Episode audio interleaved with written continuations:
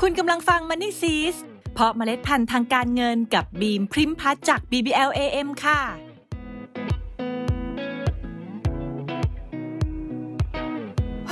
กุ้มใจจริง ๆ เลย ลงทุนแบบ DCA มาระยะหนึ่งแล้ว ขาดทุนหนักเอาเรื่อง ติดลบที 10% 20%คิดไม่ตกเลยว่าควรจะทำยังไงดีผู้ให้คำแนะนำการลงทุนบางคนก็บอกให้ไปต่อ บางคนก็บอกให้พอแค่นี้ จะเลือกทางไหนถึงจะเหมาะสม วันนี้เราจะมาคุยเรื่องนี้กันค่ะ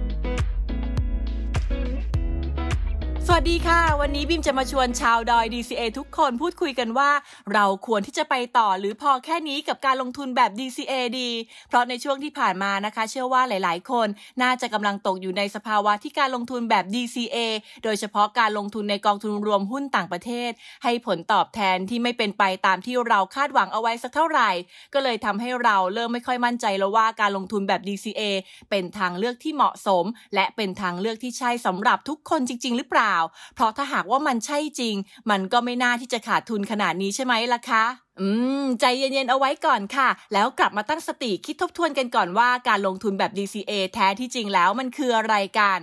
ซึ่งถ้าหากเรายังพอจำกันได้นะคะ ก็จะรู้ได้ทันทีว่าการลงทุนแบบ DCA ไม่ได้เป็นการการันตีว่าถ้าหากทำตามแล้ว จะต้องไม่ขาดทุนแน่นอน แต่การลงทุนแบบ DCA คือวิธีการลงทุนแบบสม่ำเสมอ ที่ช่วยลดความเสี่ยง ด้านการจับจังหวะตลาดเพื่อเข้าลงทุน หรือที่เราเรียกกันว่า Market Timing ซึ่งเป็นสิ่งที่นักลงทุนมือใหม่มักจะไม่ค่อยชำนาญกัน โดย DCA นะคะมักจะได้ผลดีกับสินทรัพย์ที่มีความเสี่ยงหรือมีความผันผวนสูง เพราะนักลงทุนส่วนใหญ่มักจะคาดเดา จังหวะคาดซื้อที่ถูกต้องได้ค่อนข้างยาก อีกอย่างที่สำคัญก็คือสินทรัพย์ที่เหมาะกับการ DCA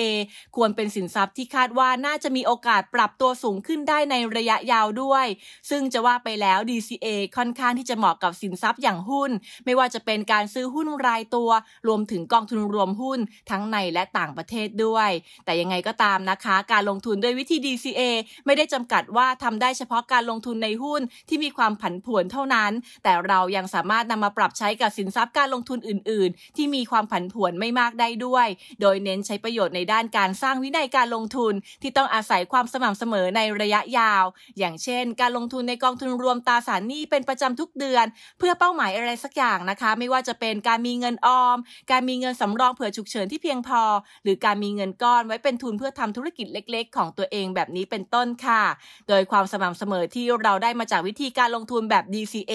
จะช่วยให้เราไม่ไขว้เขวไม่หลงลืมในการที่จะเดินไปตามเป้าหมายที่ตั้งใจเอาไว้ค่ะ ทีนี้กลับมาไขข้อข้องใจกันต่อดีกว่าค่ะว่าในกรณีที่ลงทุนด้วยวิธี DCA ไปแล้ว ปรากฏว่าขาดทุน เราควรที่จะไปต่อหรือพอแค่นี้ดี ซึ่งอย่างแรกที่ได้บอกไปเมื่อสักครู่นี้นะคะ ก็คือการลงทุนด้วยวิธี DCA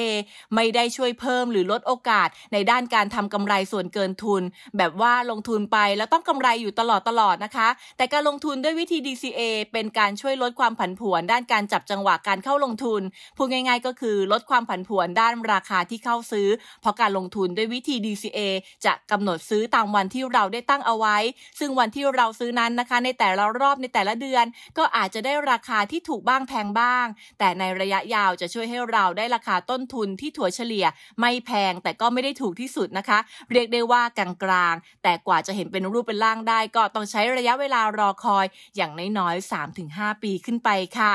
ซึ่งสำหรับผู้ลงทุนที่บอกว่า DCA แล้วขาดทุนก่อนอื่นนะคะ ก็ต้องดูก่อนว่าสินทรัพย์ที่เราเลือกลงทุนคืออะไร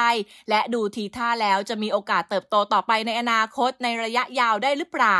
เช่น เราอาจจะเลือกลงทุนในกองทุนรวมหุ้นต่างประเทศ ที่มีนโยบายลงทุนในหุ้นกลุ่มเทคโนโลยี เราก็ต้องมองเห็นแล้วว่า เออเทคโนโลยีน่าจะสามารถเติบโตต่อไปได้ในระยะยาวเป็น 10 10 ปีเลยนะ ก่อนหน้านี้นะคะ ในช่วงที่เราเริ่มต้น DCA มันก็อาจจะเป็นช่วงที่ราคาค่อนอนข้างสูงนะคะ เนื่องจากว่าได้รับปัจจัยสนับสนุนจากสถานการณ์โควิดทำให้ในภาพรวมของตลาดโลกมีความต้องการใช้เทคโนโลยีอย่างเร่งด่วน แต่ตอนนี้เนี่ยก็ต้องบอกว่าสถานการณ์ต่างๆ คลี่คลายลงแล้ว สปีดในด้านความต้องการใช้เทคโนโลยีก็กลับเข้าสู่ภาวะปกติอย่างที่มันควรจะเป็น และเพราะการเติบโตชะลอตัวลงนะคะ ก็อาจทำให้มีนักลงทุนบางส่วน เลือกเทคเบเนฟิตและขายคืนออกมาทำให้ราคาของหุ้นกลุ่มเทคโนโลยีปรับตัวลดลงค่อนข้างมาก ในส่วนของตัวเราเององนะคะ ก็อาจจะขายคืนออกไปกับเขาไม่ทันนะคะ ก็ไม่เป็นไรค่ะ อย่างน้อยๆนะคะ ก็อยากให้ทุกคนเข้าใจว่าการลงทุนในหุ้นแล้วราคาติดลบ 10-20%จริง ๆ แล้วถือว่าเป็นเรื่องปกติที่สามารถเกิดขึ้นได้ค่ะ ซึ่งถึงแม้ว่าในช่วงนี้นะคะ อาจจะดูขาดทุนไปบ้าง แต่ถ้าหากเราพิจารณาแล้วว่ามันยังมีโอกาสเติบโตต่อไปได้ในอนาคต การที่ราคาย่อตัวลงมาค่อนข้างเยอะในช่วงนี้ก็นับว่าเป็นโอกาสที่ดีสุดๆไปเลยค่ะสำหรับคนที่มีเงินก้อนสำรองเตรียมเอาไว้เผื่อลงทุน ก็อาจจะพิจารณาเลือกลงทุนเพิ่มในช่วงนี้ เพื่อเป็นการปรับราคาต้นทุนในภาพรวมของเราให้ต่ำลง และรอคอยวันที่ราคาหุ้นเทคโนโลยีจะฟื้นตัวกลับมาค่ะ แต่ถ้าหากเราดันไปเลือกลงทุนด้วยวิธี DCA ในสินทรัพย์ หรือกองทุนรวมที่มีนโยบายลงทุนในสินทรัพย์ที่มองเห็นแล้วนะคะว่าไม่น่าจะมีวี่แววกลับมาได้ในอนาคต ถ้าหากเป็นแบบนั้นนะคะ อาจจะต้องยกเลิกการลงทุนแบบ DCA ในสินทรัพย์นั้น หรือกองทุนรวมนั้นไปก่อน ด้วยการคัดลอตไปซะค่ะ แล้วก็นำเงินเท่าที่เหลืออยู่นะคะ กลับมามองหาโอกาสในการลงทุนใหม่ ๆ แบบนี้ก็น่าจะดีกว่าค่ะ เอาละค่ะวันนี้เราก็คงจะได้คำตอบกันแล้วใช่ไหมล่ะคะว่าเราควรจะไปต่อหรือพอแค่นี้กับการลงทุนด้วยวิธี DCA ก็เอาเป็นว่าตั้งสติคิดพิจารณาและตัดสินใจทำในสิ่งที่เหมาะสม และสอดคล้องกับเป้าหมายของตัวเราเองกันแล้วกันนะคะ แล้วกลับมาพบกับ Money s e e s เพราะเมล็ดพันธุ์ทางการเงินกับบีมพริมพ์พัฒจาก BBL AM